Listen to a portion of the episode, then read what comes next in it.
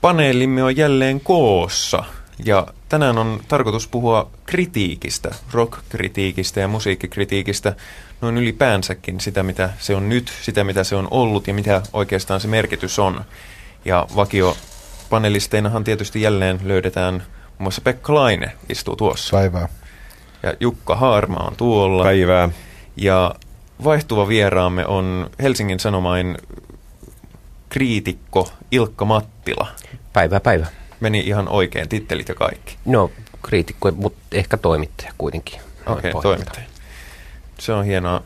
Tästä lähdetään taas menemään aika vapaasti eteenpäin, mutta mä haluan ihan ensimmäiseksi heittää, heittää taas pahan ihmisille, että en, päällimmäisin kysymys, mikä mulle tulee aina, kun mä luen kritiikkiä, on, että minkä takia tätä ylipäänsä tehdään. Että eikö loppujen lopuksi kaikki, eikö kaikki ole aivan loistavaa, jos sattuu diggailemaan just sellaisesta? No joo, kyllä periaatteessahan näin on. Ja jos diggailee, niin silloin ole kauhean suurta tarvetta lukea siitä arviota, jossa joku julistaa, kuinka se on tavattoman tympeitä musiikkia. Mutta kyllähän sillä kai niinku ihanteellisessa tilanteessa se kritiikki on antaa niinku vinkin jostakin musiikista, mitä ei ehkä muuten huomaisi. Ja kritiikki voi sitten niinku antaa jotain työkaluja siihen, että et mitä musiikkia milloinkin ihminen valitsee. Onko se sitten, pitäisikö, pitäisikö onko se niinku kritiikki enemmän, onko se enemmän tiedottamista, että tällaista musiikkia tämä on, vai onko se sitä, että tästä mä en diggaa? No, kyllä mä jotenkin mielen sen ehkä niinku itse, kun mä niitä teen, niin enemmän tiedottamiseksi. Eh, jotenkin tuntuu kauhean omahyväiseltä ja suurelliselta ajatella, että – että mä pystyisin jotenkin muuttamaan tämän popmusiikin historian kulkua sillä, että mä ilmoitan, että joku musiikki on huonoa tai joku on huonosti tehty. Että kyllä se enemmän sitten on semmoista niin sivusta katsomista ja vinkkailua. Niin, se on loistavaa, jos ihmiset dikkaa, tärkeintä, dikkailee, mutta tota, se mitä mä nyt on kaikki nämä vuodet ehkä odottanut kritiikiltä, mitä se parhaimmillaan muun muassa on, on tietysti tuoda esiin semmoista, mitä itse, itse hiffaa, mutta nimenomaan myöskin tuoda semmoista niin kuin uusia näkökulmia, että ei ole itse ajatellut semmoisia niin tavallaan yllätyksellisyyttä, ja josta pääsenkin siihen päivän aiheeseen, että musta tuntuu siltä, että juuri tämä aspekti on kritiikissä vähentynyt päivä päivältä. Tota, se on yhä, yhä enemmän niin kuin etukäteen luettavissa ikään kuin. Ei tarjoa uusia näkökulmia, mutta jatketaan siitä kohta. Mä oon miettinyt aina kritiikkiä ylipäätänsä tämmöistä niin musiikkitoimittamista – että se on sellainen kuitenkin sellainen kolmannen pyörän rooli, että jos ajattelee semmoista ensimmäistä niin kuin musiikillista tilannetta ihmiskunnan historiassa, että joku vaikka tämmöinen neandertaalin ihminen hakkaa, hakkaa tota kepillä luolan seinä ja toinen tota, tulee kuuntelemaan sitä toteaa, että kuulostaa hyvältä, jatka. Et siinä on niin kuin, musiikin perustilanne on musiikin tekijä ja yleisö, mutta sitten siihen tulee kolmas kaveri, joka sitten rupeaa ruotimaan sitä, että, että hold it. Eihän toi ole yhtään hyvä. Tuolla viereisessä luolassa on paljon parempi kepin hakkaaja. Et, et se on kuitenkin sellainen, tota, ja tässä, että, mutta se voi ottaa, että tämmöisessäkin yksinkertaisessa tilanteessa se voi se kolmas henkilö ottaa aika monenlaista roolia – se voi, voi tulla yhdessä mukaan, että tämä on mahtavaa. Oletko huomannut, kuinka tuo pitää sormia tuossa? Tuo varmasti vaikuttaa siihen, että tämä luola kaikuu näin komeasti. Tai juuri sitten yrittää latistaa sen kuuntelijan fiilistä puuttumalla epäkohtiin tai, tai niin kuin kertomalla, että tämä, tätä on lisää tarjolla tuolla. Eli ottaa tavallaan sen tiedottajan ja sanansaattajan roolin. Ja jos ajattelee erilaisia kriitikkotyyppejä, niin mä oon itse historiallisesti mieltynyt semmoisiin, jotka voisi olla, voisi sanoa tämmöisiksi niin kuin, miten, tämä kuulostaa Andy McCoylta, miten tämä sanotaan suomeksi, mutta semmoista people who celebrate music.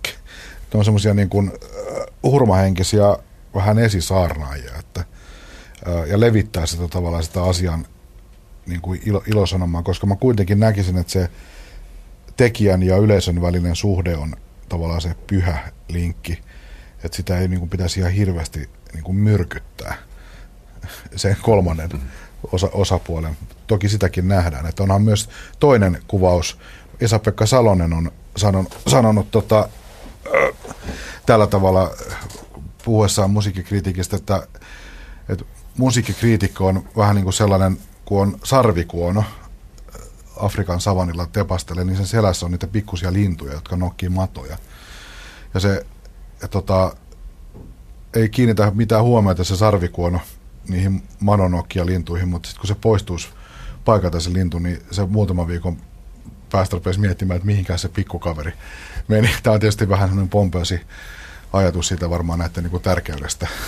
Esa-Pekalla ollut mielessä, mutta että, että tällainen joku puhtaana pitäjän ja pienen tämmöisen räksyttäjän rooli on myös yksi, mikä, mutta se on mun mielestä tavallaan aika kurja virka. No sit, kun mainitsit tuon Esa-Pekka Salosen, niin varmaan kuitenkin kun hän operoi tuolla klassisen musiikin kentällä, niin siellä se kriitikon rooli on aika erilainen kuin tässä popmusiikissa, mitä mä itse olen askarrellut. Että klassisen musiikista tuossa korkeakulttuurissa yleensäkin, niin kriitikon rooli voi olla niin kuin aika järkyttävän suuri pahimmillaan tai parhaimmillaan, miten se nyt haluaa ajatella, mutta että sehän saattaa välillisesti ja jopa välittömästi vaikuttaa jopa taiteilijan toimeentuloon ja uraan. Uran jatkumiseen. Joo, nimenomaan. Ja tota, siellähän on ratkaiseva erotus siihen, että siellä ei niin kuin, kriitikko ei, ei missä missä saa olla fäni, käsittääkseni. Tuli vaan toinen taideala, missä vielä tärkeämpää on, missä kritiikki on äärimmäisen niin ratkaiseva, on tietysti teatteri. Teatterikritiikki, joka on varmasti kaikkein niin kuin, kriittisin tavallaan sen yleisösuhteen kannalta.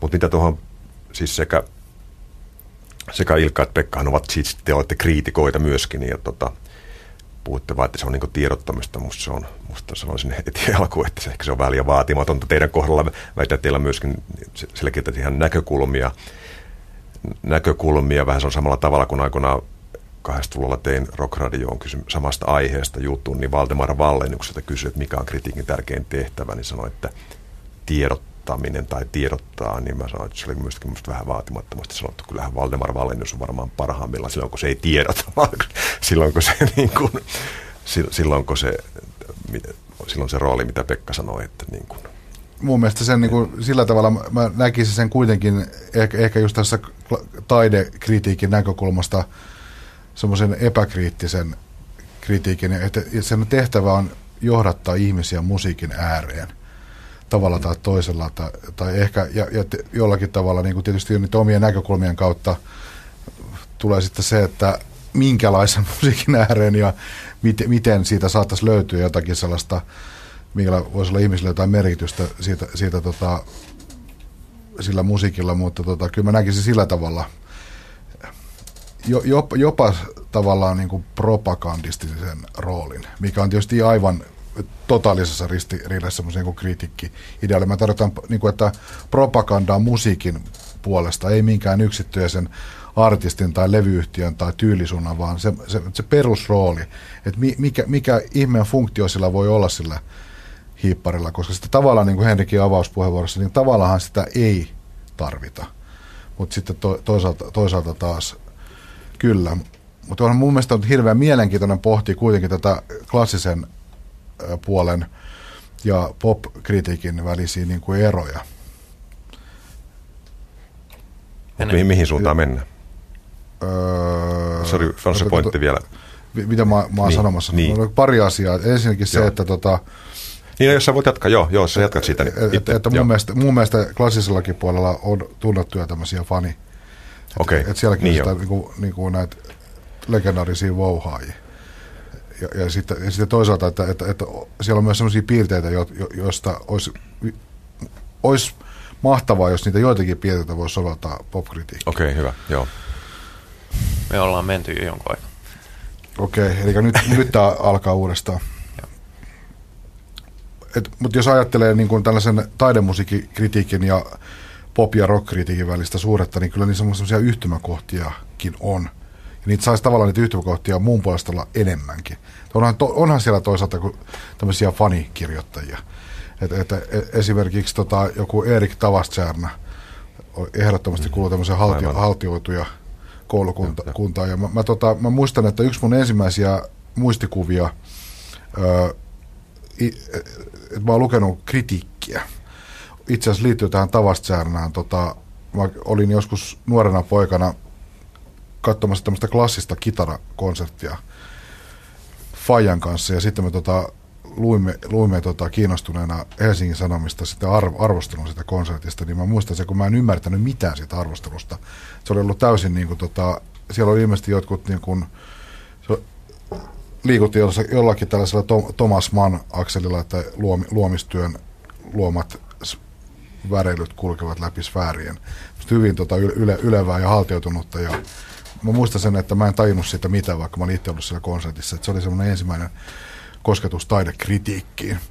Ja, ja sitten on, onhan niitä sellaisia, niin kuin tota, jos mä ajattelen Hesarin tämänhetkistä kirjoittajakuntaa, niin mun mielestä joku Vesa Siren on ansiokkaalla tavalla tuonut jotakin semmoisia pop-kirjoittamisen vähän svengaavampia piirteitä tämmöisen glasari kirjoittamiseen. Mutta se, mikä musta on se yhteys, mitä pitäisi olla, niin kun, mikä pitäisi olla vahvempi, niin on toisaalta, että klassisen musiikin puolella on tietyt semmoiset, voisiko sanoa musiikilliseen sivistykseen liittyvät pelisäännöt ja vaatimustasot, mitä, mitä aika paljon tietysti. Tämä on klassinen aihe, mistä aina kinastellaan, että pitääkö tuntea kriitikon musiikkia kuinka paljon, mutta minusta se on ihan hyvä semmoinen tietty yleissivistyksen turvaverkko, mikä on, että et, et, et se olisi ihan pöyristyttävää, jos joku tota, sano, sanoisi, että tämä kuulosti Bachilta, vaikka se oikeasti kuulostikin Mozartilta.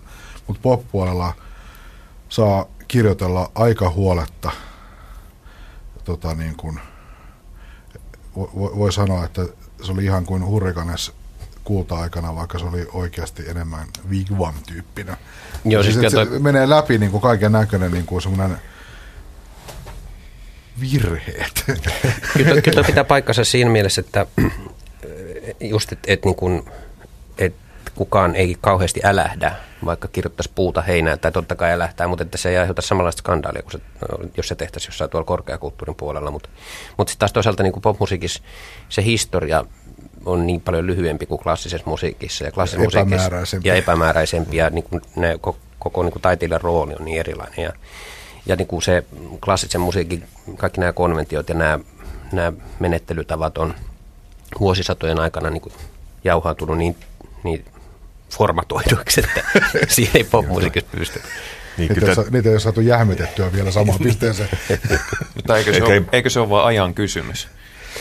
Niin, se voi olla, ja siis onhan nyt tietysti niin kuin, onhan se tässä niin kuin pienimuotoisesti varmaan popmusiikissakin tapahtunut, että on semmoisia niin tullut tiettyjä tapoja ajatella, ja, ja, mutta toisaalta sitten taas vähän siihen, mitä Jukka sanoi aikaisemmin, että, että kun kritiikistä puuttuu, popkritiikistä puuttuu yllätyksellisyyttä, niin, niin kyllähän sitten taas väärällä tavalla semmoisia konventioita on popmusiikissa tullut just nimenomaan, että kirjoitetaan kritiikkejä niin, niin kuin kritiikkejä on kirjoitettu aikaisemmin, ja, ja tota, lähdetään menemään semmoisen valmiin sapluunan mukaan.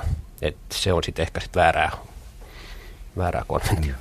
Niin musta tuntuu kyllä, että rockkritiikki menee yhä enemmän sinne, palaa sinne fäniyden tasolla yhä enemmän, kun, kun se on yksi, mutta vielä tähän tietysti klassisen musiikin puoleen tietysti silloin niin kun, sinnehän mennään yliopiston kautta kyllä kriitikoksi, että silloin kuitenkin, koska se on, se on kuitenkin, väittäisi, että se on kuitenkin, klassinen musiikki on, se vaatii niin paljon tietoa ja se on niin paljon kuitenkin muotoa, ja tämmöistä kuin, kuin pelkkää fiilistä, mikä kuitenkin niin kun rockin puolella on, että rock-kritikoksi tullaan kuitenkin fän, fäninä eikä niin koulutuksen kautta niin yleisesti ottaen. Ja siinä, niin, se, se perusajatus aj, aj, ajatus myös siitä, että tota, minkä tota, loistava englantilainen musiikkikirjoittaja Ian MacDonald, joka on muun muassa kirjoittanut kaikkien aikojen parhaan kirjan The Beatles nimisestä yhtyeestä on kirjoittanut, että hänen kirjoituskokoelmaansa nimi on People's Music, puhuu popista, niin se on tietysti se on aika tärkeä ajatus, että se on musiikkia, joka on, kuuluu kansalle ja kuuluu yleisölle, ja ajatus siitä, että kriitikko olisi jollakin aivan eri levelillä ja lähestyä sitä nor- norsunluutornista, niin olisi sekin aika tule- tulehtunut. Niin, semmoista samanlaista niin kuin populaarimusiikissa ei ole semmoista eliittiä niin kuin, niin kuin korkeakulttuurissa ja ja tota, en mä nyt usko, että sitä kauhean ihan tuossa heti huomenna syntyy, että kyllä se ottaa oman aikansa. Ja, mutta en mä, en mä myöskään ole kauheasti kaipaamassa eliittiä. Mutta siis, mutta se, se että et popmusiikista ja kirjo, kirjo, popmusiikista kirjoitettaessa kuitenkin niin kuin nykyistä paremmin voisi tuntea sen popmusiikin historiaa. Ja, ja musta se on niin kuitenkin kriitikon tehtävä niin kuin sijoittaa joku musiikkiteos, eli käytännössä äänilevy, se äänilevyinen musiikki niin kuin johonkin paikkaan siinä popmusiikin historiassa. Ja, ja, se jotenkin, jotenkin musta tuntuu, että se on ikään kuin se tarve on korostunut siinä mielessä, että se musiikki on muuttunut että sillä tavalla, että tällaiset erilaiset kertaustyylit, tämmöinen retro estetiikka on muodossa tai toisessa niin kuin vallannut niin valtavan osan tavallaan pop- ja rock-tuotannosta, että, että siellä kierrätetään ja mä en sano, että tässä on mikä, mä en näe tässä mitään ongelmaa, se nyt vaan on niin, siis se on asioiden tila. Mutta siinä mielessä tavallaan, että et, et, jos kriitikko on hirveän ohuesti perehtynyt tämmöisiin asioihin, niin se on niin erittäin helposti jallitettavissa. Mä mietin, että tota, musta on hauska, hauska anekdootti amerikkalaista R.E.M. tota, siellä, että yhtyeen lauleja Michael Stipe ilmeisesti ei ole läheskään samalla tavalla tämmöinen musafriikki kuin ne muut kaifarit, ja että hänellä on mahtavia aukkoja sivistyksessä, ja sitten yhtyeen kaikista friikein jäsen, kitaristi Peter Buck kertoi tämmöisen tarinan, että ne on Italiassa kiertueella, ja kun tulee radiosta musiikkia, ja Michael Stipe yhtäkkiä sanoo, että tämä on mahtavaa, mitä tämä on? Ne sanoo Beatlesia. niin tota, että jos tavallaan kriitikko olisi olisi tavallaan tämä Michael Stipe. Että et olisi joku vaikkapa, joka kopioisi Yesterday-kappaleen niin kuin pienin muutoksia ja sanoo, että tämä on ihanaa mitä tämä on nerokasta. Niin omalla tavallaan siis totahan aina silloin tällöin ihmiset haikailee, että et, et olisipa tilanne, että kuulis no, vaikka Sgt. Peppersin tai, tai sitten tuon, tuon Pet Soundsin, ettei tietäisi siitä mitään, se levy ilmestyisi jostakin ja sitten kuulisi sen niin kuin neitseellisesti. Että kyllähän tämmöistä niin kuin, tämmöistä pidetään jotenkin semmoisena ihanteellisena ajatuksena myös, että, että kuulisi jotakin musiikkia niin kuin tyhjästä, joka olisi todettu, ja se musiikki olisi jo todettu vuosikymmeniä sitten mestariteokseksi. Mulla heräs kysymys tuossa, kun mä luin tähän valmistautuessaan, Rytmilehdessä oli mainio juttu toukokuun numerossa, missä muusikot pääsi sivaltamaan kriitikoita takaisin, pääsi arvostelemaan kriitikoiden tekemiä, tekemiä arvosteluja, niin – siinä jutussa jotenkin pohjustettiin tämä sillä tavalla, että kriitikko voi suurin piirtein tuhota uran sille, jos se sanoo jotain, jotain tai sitten se voi luoda jostain ilmiön, niin onko se oikeasti näin? Ja jos se on näin, niin otetaanko Suomessa ja ylipäänsä maailmalla, otetaanko kritiikit ihan liian vakavasti? Vaihtelee varmaan ma- maittain aika paljon, mikä sen instituution painoarvo missäkin, missäkin on. Että tota, että sellaista hirveätä tähtikirjoittajakulttia Suomessa ei ole. En mä usko tuohon popin puolella, niin kuin Ilkka totesi, niin mä usko, että tuohon se ihan noin menee, mutta kyllä onhan tiettyjä faktoja. Kriitikko voi aiheuttaa hirvittävästi pahaa mieltä esimerkiksi taiteilijakunnassa, että kyllä, kyllä taiteilijoilla on semmoinen taipumus musiikin tekijöillä, että ne tota, haukkuista loukkaantuu, myös ne sitä tai ei useimmat kyllä myöntääkin sen. Kyllä se on sillä tavalla yksisuuntainen, yksisuuntainen tota, ja niihin ei tavallaan pääse mitenkään vastaamaan. Ja esimerkiksi joku, joku, että joku ymmärtää jonkun asian oikeasti todella päin helvettiä ja kirjoittaa siltä pohjalta, pohja, pohjalta tota, arvostelun, arvostelun, että jossa hän kirjoittaa vaikka, että taiteilija käsitteli maailmaa israelilaisten, israelilaisten näkökulmasta, vaikka hän todellisuudessa käsitteli sitä palestinalaisten näkökulmasta. Että ymmärtää totaalisti väärin ja teilaa jonkun, niin ei se pääse siihen se taiteilija millään tavalla vastaamaan muun muassa muuten kuin kaataa tuopin niskaan festivaalien backstage-alueella, mutta, tota, mut, mutta et si, siinä mielessä. Mutta, mutta, mutta varmaan niin kuin, taiteilijan muusikon suhde tietysti lisääntyy tavallaan, että se, se, se, se tavallaan yhä enemmänkin niin kuin yleisönsä kanssa. Voidaan sanoa, että niin kuin netin kautta niin hän se pääsee kommentoimaan niin kuin yle, yleisön niin kuin kritiikkiä ja tavallaan, mm. että siellä, siellä on uusi, uusi niin kuin vä, väylä, jota kautta niin kuin tämä kommunikaatio syntyy. Että, että jos ei tämmöistä kritiikin, kritiikin ja muusikon välistä kommunikaatiokovista, onko tämä voi ollakaan samassa mitassa. Ja siis toi, toi ajatus siitä, että kriitikko voisi jotenkin tuhota jonkun, jonkun artistin uran, niin jos sille olisi sellaiset laboratorio-olosuhteet, niin se voisi, voisi mahdollisimman vähän muuttua ja olisi vaan se kriitikon tekemiset ja, ja artistin tekemiset niin, havainnoitavana, niin se ehkä se siinä vaiheessa sitten, että voisi käydä näin, että uran alkuvaiheessa, jos artisti olisi jotenkin poikkeuksellisen epävarma siitä omasta motivaatiostaan ja siitä, onko tämä hänen linjansa nyt oikea ja onko tämä hänen musiikkinsa oikeasti hyvää. Ja sitten jos siihen tulisi yksi sellainen kritiikki, jota artisti itse olisi mahdollisesti odottanut tai arvostaisi tästä kyseistä lehteä ja sen esittämiä kantoja, ja sitten tämä musiikki teilattaisi täysin, niin silloin se saattaisi ehkä edesauttaa sitä, että artisti alkaisi harkita vakavasti uran lopettamista. Mutta se on niin mun mielestä semmoinen aika teoreettinen tilanne. Harvoin tämmöistä oikeasti tapahtuu. Tästä nimenomaan on sitten esimerkkejä tietysti tuolla Glasaripuolella esimerkiksi, että jos, jossakin tavalla ensikonsertti vaiheessa tulee joku todella tyrmäävä, niin se on tavallaan se on niin psyykkisesti sitä kautta vaikuttaa. Mutta siis se kysymys, että suhtaudutaanko niihin liian vakavasti, niin mun mielestä ei kyllä tänä päivänä – voi näin, voi näin väittää, koska se tavallaan se portinvartijan rooli on hälventynyt ja heikentynyt niin selvästi, että just monista syistä suurimpana syynä varmaan internet, ja tavallaan niin kuin väyliä musiikkiin ja musiikkia koskevaan tietoon ja ajatuksia ja näkemyksiin on niin monia, että se ei ole yhdestä, yhdestä kirjoittajasta kiinni, mutta se on tietysti hirveä haaste kirjoittajille tota, ää,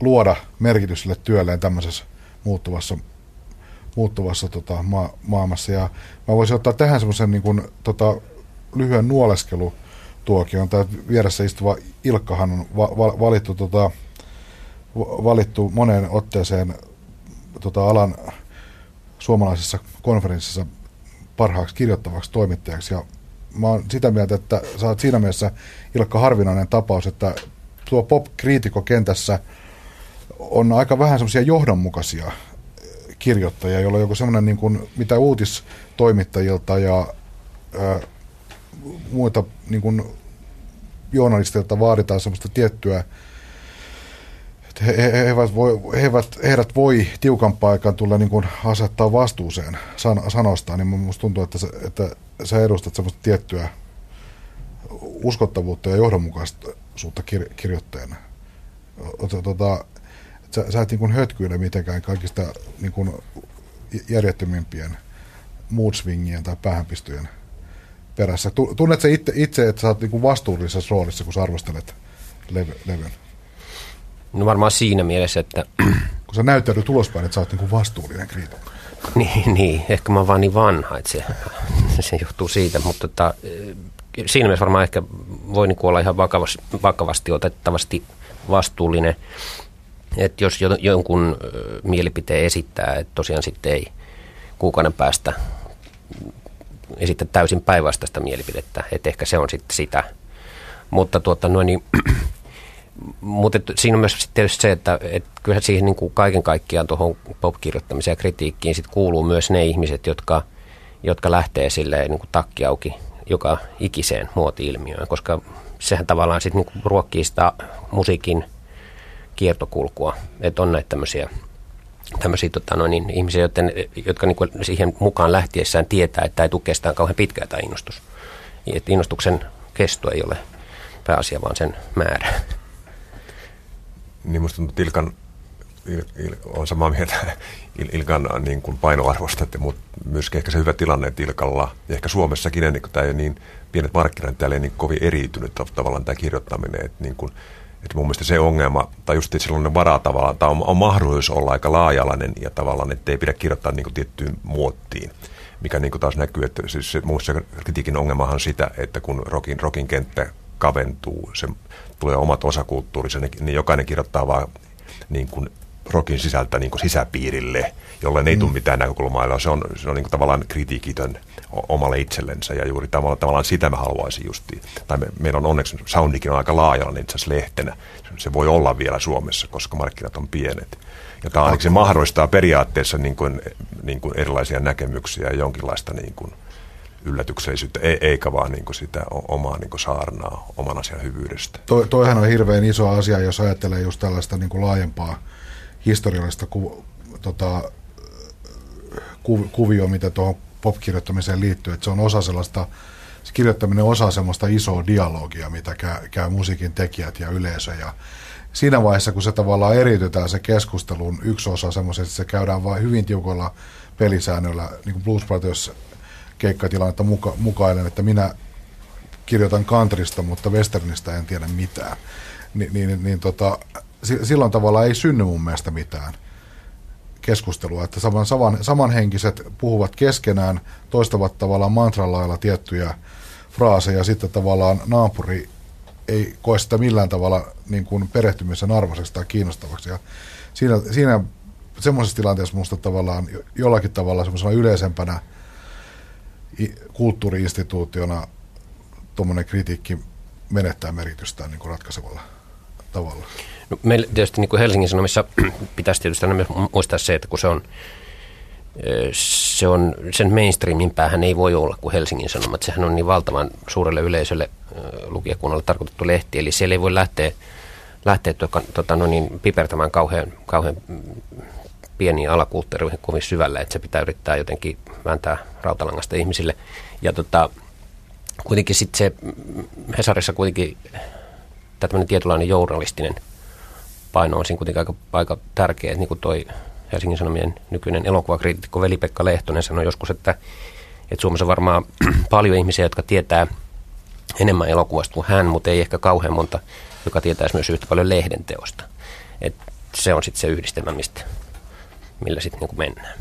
Ja mun, mun mielestä tota, kriitikkoudesta, jos halu, haluaa lukea hyvän kirjan, niin mun mielestä Seppo Heikinheimon Mätämunan muistelmat, sitä voi suositella muutenkin, mutta että se on hyvä kirja, koska siinähän koko ajan korostaa kaikkien aikojen tunnetun ja varmasti niin kuin eniten asioita hämmentänyt suomalainen kriitikko, niin korostaa koko ajan sitä niin kuin journalisti luonnetta, että hän on lehtimies. Ei mikään klassisen musiikin agentti, ei, ei, ei mikään tota, se, että hänen tehtävä on, on, on, on niin kuin sillä, sillä puolella. Et se, se on, se on tota, olennainen asia. Ja se jotenkin varmasti usein taiteilijoilta, musan tekijöiltä unohtuu. Että tota, että se on, se on, mikä se tavallaan se kirjoittajan paikka on. Että se ei ole niin kuin mikään tämmöinen uloke välttämättä, vaikka, vaikka aikaisemmin puhuinkin siitä tämmöistä propagandista roolista ja se siihen kuuluu, mutta myös kyllä se joku niin kuin hajurako ja etäisyys pitää niihin, nimenomaan niihin tekijöihin. Etäisyyttä ei saa olla musiikkiin, mutta tekijöihin on hyvä olla tietty.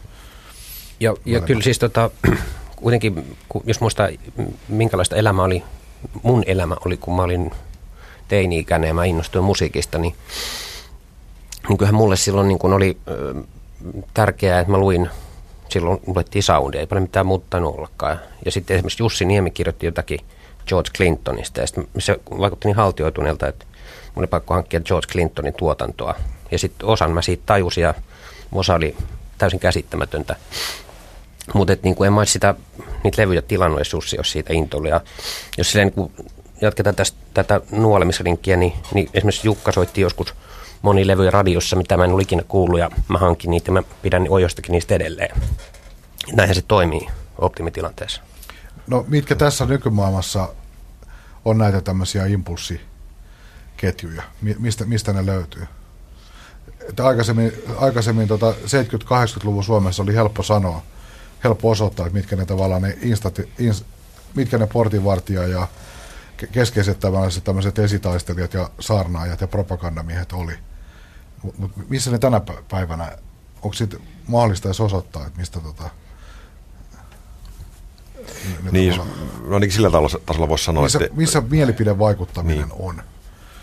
Että hyvä, erittäin hyvä kysymys, koska mä ajattelin todellakin, jos nyt lähinnä ulkomaalta, luen ulkolaislehtiä kuitenkin jonkun verran, niin tota, ei ole enää semmoisia luottokriitikoita, johon voisi sanoa, että, että, että, että, että kannattaa mennä ostamaan todellakin tuo levy, että toi kehu sitten, että tosiaan, että se on vähän tolkkua ja se pystyy perustelemaan.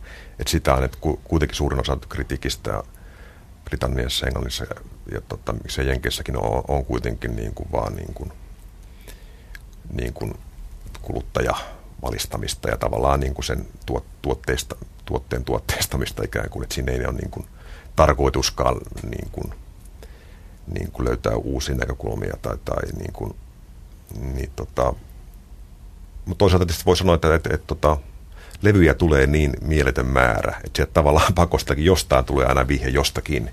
Ja nyt ei, koska silloin, silloin määrä oli, oli tietysti niin paljon pienempi, että en mä tiedä, kenttä niin paljon, on mahdollisuuksia kuitenkin niin kuin saada vihjeitä eri, niin monesta eri, eri paikasta. Että, että siinä mielessä kyllä sitä löytyy, jos vaan haluaa löytää niin kuin mielenkiintoista musaa. Että mä, siinä mielessä, en mä, en mä, siinä mielessä välttämättä kaipaa niin kuin semmoista portinvartiota, jota voisi uskoa. Mä luulen, että, että vähintään yhtä tärkeitä tämmöisiä suunnannäyttäjiä kuin kriitikot tai toimittajat, niin vähintään yhtä tärkeitä on muusikot, jotka ilmoittaa julkisesti intoilevansa jostakin. Hmm. jostakin se vaikuttaa, mä luulen, että se vaikuttaa monesti paljon enemmän kuin se, että jos joku kriitikko jotakin sauhuaa. Musta tuntuu, että on näkyvissä sellaista muista piirrettä, että muusik, muusikot niin kuin on paljon niin kuin avoimempia monenkin, monenkin suunnan, monenkin eri, eri, eri niin kuin genren suhteen, kun sen sijaan niin rockkritiikin sisällä niin kuin ollaan äärimmäisen niin kuin rockpoliisia edelleenkin, että mit, mitkä on niin kuin sallittuja soundeja ja mitkä on sallittuja genrejä. Ja se musiikista kirjoittaminen, se, mua, se on musta semmoinen niin kuin mystinen prosessi, joka on niin kuin kiehtonut mua vuosikausia edelleen, edelleen kiehtoo. Se on jollakin tavalla, se on vaikeata siitä päästä semmoiseen, mitä se parhaimmillaan voi olla. Se on mun mielestä, mun mielestä mielenkiintoista, että on hyviä kirjoittajia, jotka ovat ikään kuin kokeilleet siitä, siitä myös tulee Suome, Suomessa mieleen Kari Hotakainen, kir, kirjailija, jota mä, joka, voi sanoa, että mä olen hänen kirjojensa fani. Ja hän kirjoittaa musiik, musiikkijuttuja myös, on kirjoittanut, niin ne on musta ihan niin kuin normaali kamaa. Ei niissä ole mitään niin kuin tavallaan, tai joku Nick Hornby, brittikirjailija, High Fidelity ja muiden hienojen kirjojen tekijä, häneltä tulee usein tämmöisiä korkean profiilin levyarvosteluita, että wow, tulee joku uusi levy, ja Nick Hornby kirjoittaa koko sivun mittaisen jutun siitä. niin ei nekään välttämättä, ei niissäkään välttämättä lähde niin kuin yhtään sen, sen tota, ää, kummemmin niin sanotusti lentoon. Et se on vähän erikoismiesten hommaa, että musta on, musta on tota, tunnettuna esimerkiksi tämä Lester Banks, legendaarinen jenkkikriitikko, joka on kirjoittanut hienoa tekstiä ja hienoa proosaa, mutta pelkästään levyarvosteluita. Että tavallaan tyyppi, joka on taitava kirjoittaja, mutta ei pysty kirjoittamaan mitään laajamuotoista.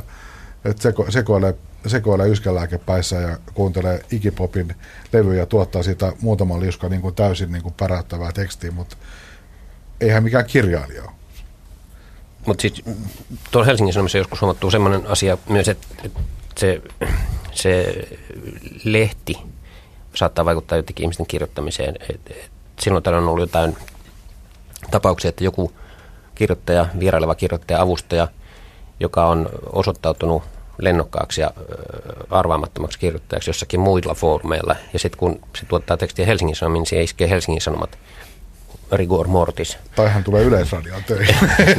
se, se muuttuu sen välineen näköiseksi. Se totta, totta kai semmoinen instituutio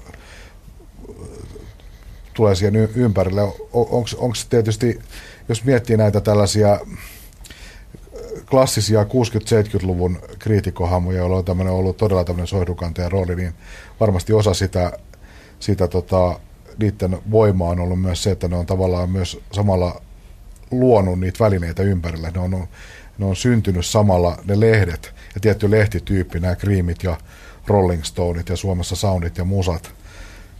Et siinä on, siinä on tota, ympärillä ollut myös semmoinen niin mediamurros, joka on tukenut sitä tiettyjä lehtityyppejä tullut. On varmaan, ja sitten no, omat kohdat, mä muistan sen, että kun rumpa tuli, ja, ja sitten se tapa, miten siellä kirjoitettiin, ja, ja ehkä myös minkä tyyppisestä musiikista siellä innostuttiin, niin sehän oli myös sellainen joka, ilmiö, joka jäi sitten niin kuin siihen muottiinsa senkin jälkeen, kun se itse musiikki siitä ympäriltä kuihtui pois, että sen tyyppinen kirjoittaminen jossain mielessä elää edelleen ja siitä näkyy edelleen merkkejä ihmisten kritiikeissä. Yksi homma, mikä mua aina on hämännyt, on se, että tota, kuinka, paljon, kuinka vähän on hyvää kritiikkiä näin niin kuin populaarissa mielessä isoista artisteista. Eli kriitikot hyvin mielellään askartelee NS-marginaalinimien tai semmoisten keski, keskisuurten nimien kanssa, mutta sitten tota, kun pitäisi olla jotain sanottavaa, jotain näkökulmaa ja oivallusta semmoisista artisteista, jotka oikeasti koskettaa miljoonien elämää, niin silloin se tavallaan se sanottavaa, sitä, sitä ei jo, joko ole, hirveästi ole, tai sitten se on semmoinen epäkiinnostava tota, klassinen tämmöinen elitistinen nisko, niskojen nakkelu. Semmoisia kirjoittajia, jotka tota, pystyisi niinku tuottamaan jotakin oivaltavaa tekstiä vaikkapa, mikä nyt olisi hyvä, hyvä esimerkki tällä hetkellä. Mistä tahansa tuommoisesta tavallaan, no vaikka tämmöistä pop-tähdistä, Justin Timberlakeista mm. tai Suomessa jostakin menestyvästä iskelmäartistista. Tämä on just sitä aivan oikein erinomainen pointti, koska tämä on juuri sitä, että, että lokeroidaan, että kuitenkin siinä on taustalla se rokin vanhat ideaalit, kaupallisuuden vastustamista ja mitä enemmän ollaan niin massamarkkinoilla ja mainstreamissa, sitä vähemmän niin kuin ikään kuin kiinnostava niin kuin automaattisesti musiikki on. Että tämä, tämä on niin kuin se, mikä, mikä olisi kiva nähdä, että tämäkin, tämä niin kuin asetelma muuttuisi. Maailma, maailma on niin kuin muuttunut aivan helvetisti, mutta rockkritiikin perusteet on hirvittävän samanlaisia kuin 60-luvulta lähtien. Ja voidaan varmaan Pekka tässä kun olemme yhdessä lukeneet erästä amerikkalaista kriitikkoa, joko, joko, tai toimittajaa, kriitikkoa, hauskanpitäjää, Jack Klostermania, joka nimenomaan tuo näitä näkökulmia, että ei voi parempia juttuja niin kuin British Spearsista tai muusta kirjoittaa kuin Jack Klosterman, joka niin kuin tuo semmoisia aspekteja siihen ja ikään kuin suhtautuu siihen ennakkoluulottomasti ja lähtökohtaisesti, että ei tämä nyt niin big deal ole. Että tämä on vaan sekaisin tämä tyttö, että tätä pitää niin kuin, sen omista lähtökohdista niin kuin vähän tarkastella, eikä vaan siitä, että tämä joku, joku, joku niin kuin musiikin turma. Se, se on viime vuosien ehkä semmoinen kiinnostavin uusi kriitikko tuttavuus on tämä Klosterman, ja just siitä, siitä syystä, että hän on vienyt tavallaan semmoisen kri, hyvän kritiikin perinteiset aseet, eli tällaisen älykkyyden ja analyyttisyyden ja hauskan, erittäin luovan kielenkäytön semmoiselle alueelle, missä sitä ei ole pahemmin nähty. Että hänen tota, ehkä tunnetuin kirjansa Fargo Rock City käsittelee 80-luvun tätä niin sanottua tukkametallia, joka on hänen lapsuutensa musiikkia. Että hän, siinä, jos haluaa lukea tota, viiltävää analyysiä Poison yhtyestä, niin sieltä sitä lö- lö- löytyy. Ja just tämmöisistä populaariaiheista, että ää, se, se, se olisi niin kuin, mutta eihän tämä sinänsä mikään niin kuin, uusi, uusi ongelma, että jonkun esimerkiksi ilmiön keske, keskellä, keskellä tota, on vaikea. Niitä voidaan sitten välimatkan päästä sanoa, mutta kyllä mä luulen, että niin kuin vuonna 1956 niin moni, moni tota, kirjoittaja oli ihmeessä Elviksen kanssa, niin kuin siinä reaaliajassa pitäisi sanoa tällaisesta, koska siinä ollaan oikeasti sitten sellaisten isojen massiivisten tavallaan kulttuurivirtojen ja voimien kanssa tota, la, laavavyöryjen kanssa tekemisessä, niin sitä voi olla, jos sen ta- tilanteen ja sen tapahtumahetken keskellä, niin siitä on vaikea sanoa mitään. Sitä Klostermanista voi vielä sanoa, että se tavallaan kyllä palauttaa musiikin sen juurillensa. Mulla on tässä suora lainaus vuodelta 2002. En mä osaa tätä suomentaa, mutta tämä on helppo englantia. What I love about rock is that the audience is always more important than the artistic product, joka on semmoinen niin tietty lähtökohta kaverille. Ja tätähän lähtökohtaa ajatellaan, että voidaan sanoa, että niin kuin Hesarista puhutaan, niin Jukka Hauruhan on edustanut totaalista äärimmäistä ääripäätä. Jos semmoinen vaikutusvaltainen entinen kriitikko otetaan huomioon, niin sen sää lähti nimenomaan siitä, että siellä missä on massoja, niin siellä on myöskin ongelmia. Niin siellä, siellä on niin kuin jotain, jotain niin kuin koiraa haudattuna. Jos tanssimista tai isoja väkijoukkoja esiintyy, niin silloin jotain mätää.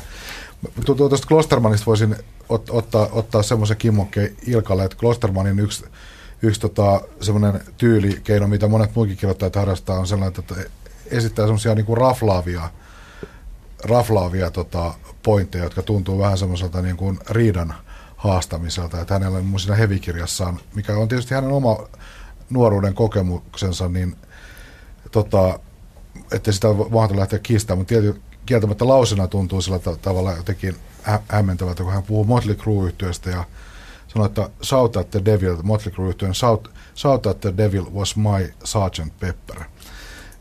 niin, niin, tota, ku, ku, tämä on yksi kri, kritiikin tavallaan klassinen keino. Pidätkö sitä kiinnostavana kautta hyvänä tapana tehdä kritiikkiä, että tietoisesti tavallaan sohitaan semmoisia vakiintuneita kä- käsityksiä?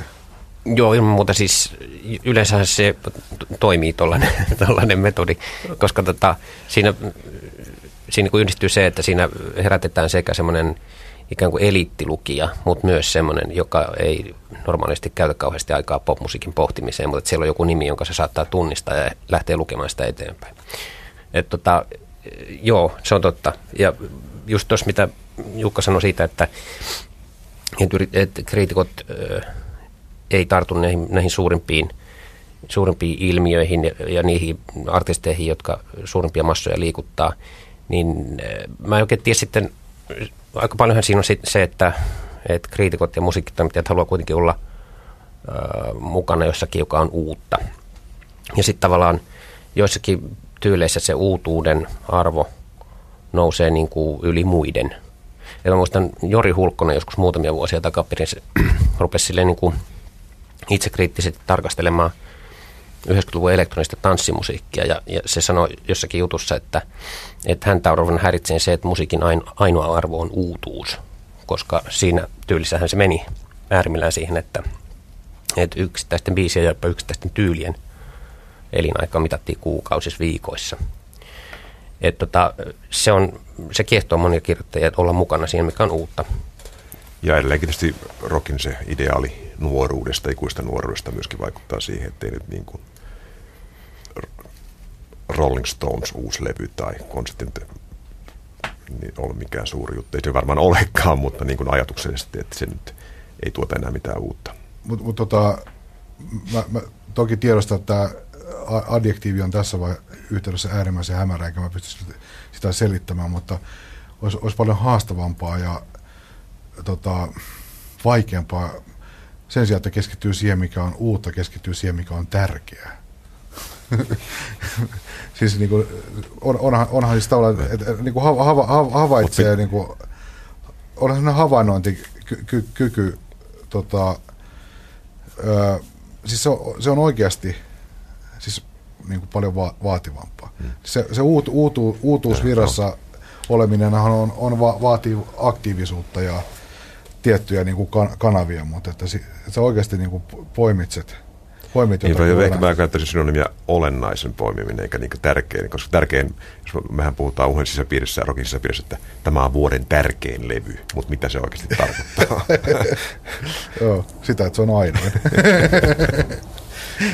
mutta tota, semmoinen asia, mikä, mistä mainitsit aikaisemmin tuossa, Jukka, kun sanoit siitä, että kun, että kun musiikkia tulee niin paljon ja sieltä kuitenkin, sieltä kuitenkin sit löytyy ne hyvät ja mielenkiintoiset ja joillekin ihmisille tärkeät, tärkeät levyt, niin toisaalta sitten myös se, että, miksi monista levyistä kirjoitetaan latteasti ja, ja, ja, ja jotenkin niin kuin yllätyksettömästi johtuu myös aika vahvasti siitä, että se musiikki on, on yksinkertaisesti vain yllätyksetöntä ja lattea ja se on, siitä on poistettu tarkoituksellisesti ne semmoiset riskitekijät, jotka saattaisi aiheuttaa sen, että joku kirjoittaa siitä mielenkiintoisesti – ja, ja tota, sellaisen musiikin käyttö ja levittäminen ö, rakennetaan niin, että, että sillä jollakin kritiikillä ei ole sille yhtään mitään merkitystä.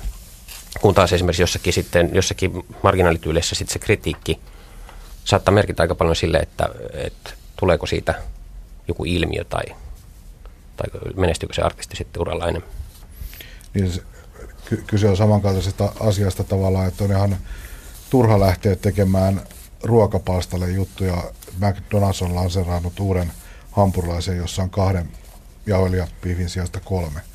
E, että tota, se on olemassa ja se on iso, iso asia, mutta tota, ei se tavallaan siinä viitekehyksessä, lievästi elitistisessä viitekehyksessä ole mitään merkitystä, vaikka jengi söisi sitä kuinka, kuinka paljon.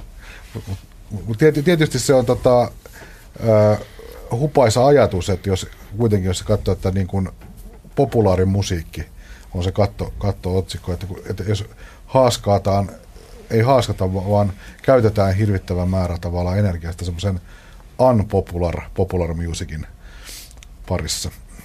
No se tavallaan sille, sitä voisi niin kuin kärjistää sen asian sillä tavalla, että esimerkiksi talousjournalismissa ei kirjoitettaisi mitään Nokiasta, vaan kirjoitettaisiin jostakin niin kuin kahden miehen elektroniikkapajasta jossakin kaukana, joiden tuotteita on todella vaikea saada.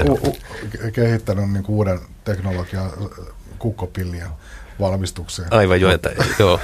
Mä ottaisin yhden esimerkin tähän, tästä tätä sisäpiiri, sisäpiiri kirjoittaa sisäpiirille, ja tota, lähinnä siitä, että jotkut artistit on niin kuin etukäteen tavallaan, että niiltä ei voi niin kuin tulla mitään huonoa. Ne on tavallaan kuullut, ne on okei muusikoita tai, tai artisteja. Niin esimerkkinä mulla ei mitään häntä vastaan, eikä mulla olisi mitään käsitystä, mulla ei ole mitään mielipidettä hänen uuden levyn hyvyydestä tai pahuudesta.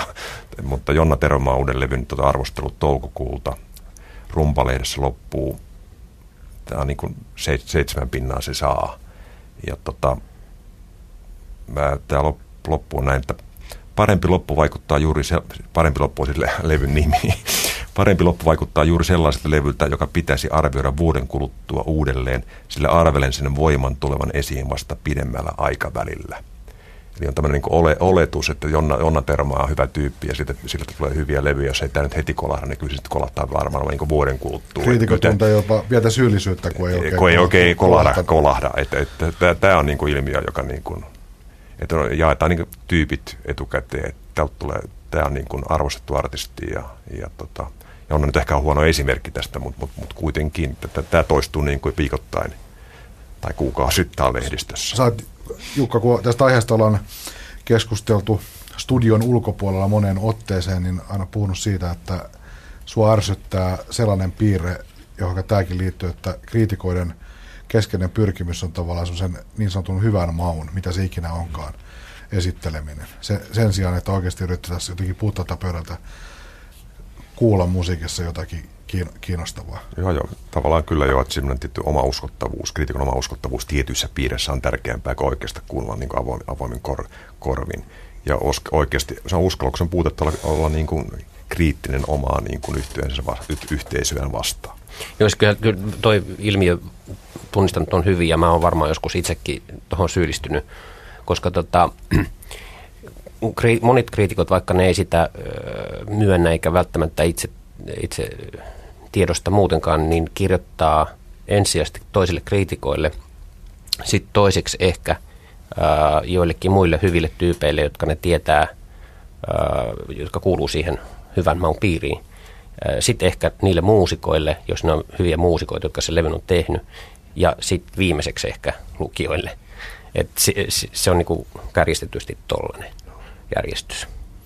Ja, ja, ja sitten jos tavallaan tulee sellainen tilanne, joka näiden hyvän maun sisäpiirien näkökulmasta pitäisi olla hyvää ja se ei oikein tahdo avautua tai kolista kirjoittajalle, niin sitten tavallaan lähdetään ikään kuin var, varmistelemaan ja lähettämään sellaisia piilosignaaleja, että kyllä tässä periaatteessa on ihan ok asialla, mutta semmoista, niin kuin, semmoista te, teilaamista, niin sehän usein kohdistuu semmoiseen tavallaan ul, ulkopuoliseen. Mä just mietin, että et, tota, mä en halua mitenkään arvottaa näitä, näitä tässä esimerkissä mainitsemia, niin tota, artisteja, että voisiko joku esimerkiksi indika yhtyä saada tällaisen la, la, lauseen jossakin tämmöisessä rock, rocklehdessä, että, tota, että tämä ei nyt oikein pudonnut, mutta ehkä vuoden päästä on toisin myös erilaista kohtelua tavallaan tulee vähän niin kuin sitä pärstäkerroin. Mutta Joo, e, sori, pieni, pieni korjaus, tai Syy-lehdessä, Sue-lehdessä eikä Rumpassa tämä äskeinen Jonna Törmä arvosta. Mutta eikö sitten myöskin ole ihan oikeasti paljon levyjä, jotka ei yksinkertaisesti kolahda? Mun suosikkilevyt on yleensä sellaisia, että mä, mä oon täytynyt kuunnella niitä niin kuin monta viikkoakin ehkä ennen kuin ne on avautunut, vai kuuluuko se kriitikon ammattitaitoon, että sen tunnistaa heti, kun sitä aikaa ei vaan ole? Kysymys. Niin, mm. kyllähän se pitäisi tietysti kuulua, mutta se on hirveän vaikeaa ja ei sitä voi niin kuin edellyttää ihmisiltä ylipäänsä, että se on, ymmärtäisi jotakin asioita aina nopeasti ja luotettavasti. Mutta tota,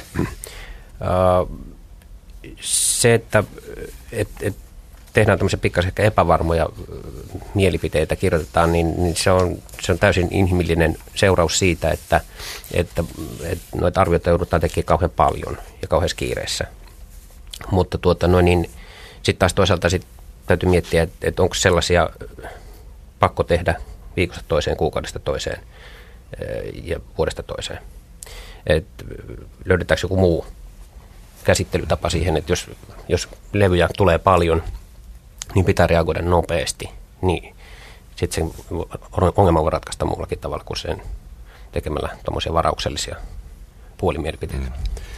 Jos taas ajattelee tätä toiselta puolelta, että tota, levyjä ilmestyy itse asiassa niin paljon nykyään, että, että, että, että muusikot saattaa olla, olla tyytyväisiä, että ne levy saa arvostelun jossain niin mediassa. Että tota, jos, jos 2005 ilmestyi Englannissa 30 000 albumia no yhteensä, niin kuinka monta, kuinka monta niistä pääsee edes jo, niin kuin lehtien palstoilla, niin on ihan hyvä kysymys. Sitten yksi asia, mikä tietysti, me tiedä, noissa ympyröissä pyöriville se on itsestäänselvä asia, mutta tota, se voi, yksi asia, mikä voi olla hyvä avata, on se, että miten noita lehtien arvosteluita tehdään. Ne on usein noin arvostelupalstat, sekä levyarvostelut että konserttiarvostelut on semmoinen vapain foorumi lehdissä. ne on tavallaan semmoinen myös aloittelevien, kirjo, aloittelevien kirjoittajien semmoinen sisääntulo paikka. Siellä ei saa rahaa juuri ollenkaan. Niistä, niitä, niitä tehdään niin kuin jostain muusta syystä kuin ansaitsemismielestä, mikä taas sulkee pois semmoisen tietyn ammattimaisuuden siitä hommasta. Et jotkut tekee niistä vähän fani vohotus mielessä, kuten esimerkiksi allekirjoittanut. Että se on vaan semmoinen yksi dikkailun muoto. Mutta sitten se on myös, voi olla nuorille kirjoittajille semmoinen niin kuin näytön paikka, että he todistavat, että Harry Front vettaa, että kyllä pesee, mistä tulee yksi semmoinen ihan selvästi semmoinen ihan peruskritiikkityyppi on semmoinen yli, esimerkiksi semmoinen yliampuva teilaaminen ja tämmöinen niin kuin kuvaajan kaataminen, että minäpä muuten näytän, kuinka ilkeästi osaan kirjoittaa epunormaali yhtyöstä. Niin riippumatta levystä tavallaan, että niin, se on niin, etukäteen määritellään. Ja, ja just semmoinen tavallaan joku, vaikkapa 20, 19-20-vuotias kirjoittaja, jolla ei ole ehkä kovin pitkää epunormaalia, päättää näyttää, miten tämä homma pannaan pakettiin tuhannella merkillä. Joo, toi, pitää ehdottomasti paikkansa, että se on siis semmoinen, semmoinen farmijoukkue, pelikenttä, toi, toi, toi levyarvostelupalsta musiikkiliheessä monta kertaa. Ja olen ollut itsekin tekemässä sitä farmihommaa ja, ja, ja koska silloin monet kriitikot, aloittelevat kriitikot, musiikkikirjoittajat, totta kai haluaa näyttää siellä, että he hallitsee tämän terminologian ja tämän, tämän fraasin ja tämän liturgian saadakseen mielenkiintoisempia ja parempia juttuja tehtäväksi. Mutta siis just toi, että sit jos lähdetään taas sille, sille niin kuin säväyttämisen tielle – niin sitten kuitenkin ikävä kyllä useimmiten sit se lähdetään ampumaan just jotain epunormaalin kokosta maalia.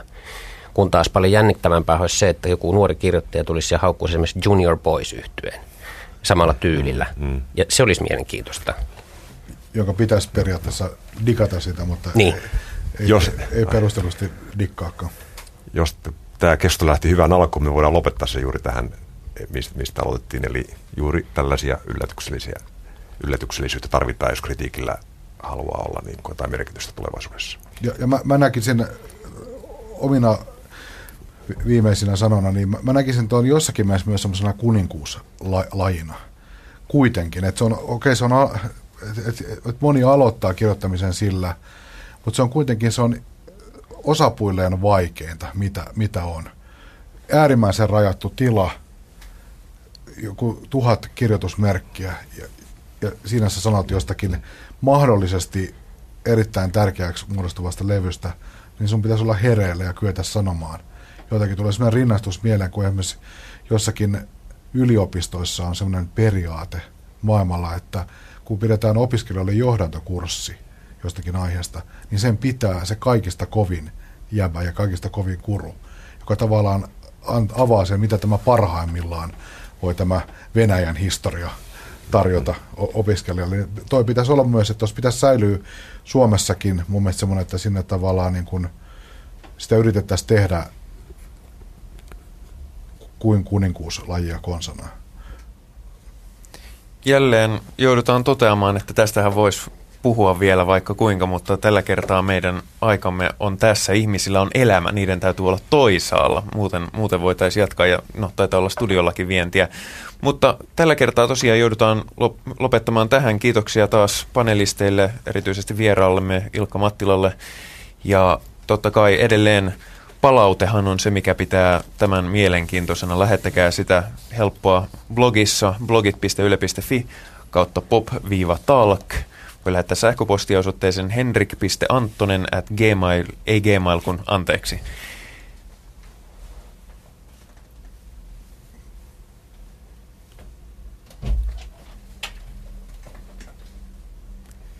Sähköpostia voi lähettää helposti osoitteeseen henrik.anttonen at yle.fi ja myöskin voi soittaa vastaajamme numeroon 0300 8345 ja soittaminen maksaa 29 senttiä per minuutti plus paikallisverkkomaksu. Ensi kerralla mukana Asko Kallonen ja puhutaan erilaisista tavoista, millä artistit voivat tuoda itseään esille ja mikä on levyyhtiön, mikä on internetin, mikä on minkäkin välineiden asema siinä. Mutta se on sitten seuraavalla kerralla, se tulee olemaan viimeinen pop ainakin tältä erää, mutta älkäämme sureko sitä vielä. Sen sijaan tulkaapahan kuuntelemaan se sitten ensi kerralla.